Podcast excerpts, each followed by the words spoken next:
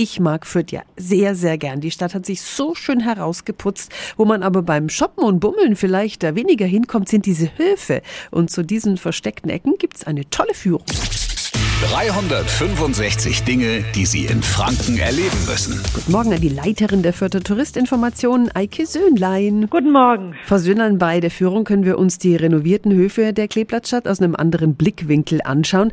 Es heißt, hier liegen die verborgenen Oasen der Altstadt. Wo geht die Tour lang? Man geht an der Kirche St. Michael, das ist ja auch ein Hof, der Pfarrhof. Man geht in die Gustavstraße und schaut da in verschiedene Häuser rein. Man, man ist am Grünen Markt und geht dann in den Stadlershof oder in den Hof vom Goldenen Schwan oder selbst der Wagplatz ist ja früher ein Hof von einem Gasthaus gewesen. Man nimmt vielleicht Denkmäler, die alten Häuser, die Schindeln, das Fachwerk und sonstiges noch besser war. Und wenn man nach der Führung noch weiter Lust hat, was sollten wir uns noch anschauen? Man kann natürlich auch noch ein Stück weitergehen und Richtung Uferpromenade an der Rednitz entlang gehen und noch so ein Stück Natur und Architektur mit den Kiskalschen Häusern erleben, was ich immer sehr, sehr reizvoll empfinde. Mhm. Die Altstadt und ihre Höfe, eine Stadtführung in Fürth. Nächster Termin ist der kommende Samstag.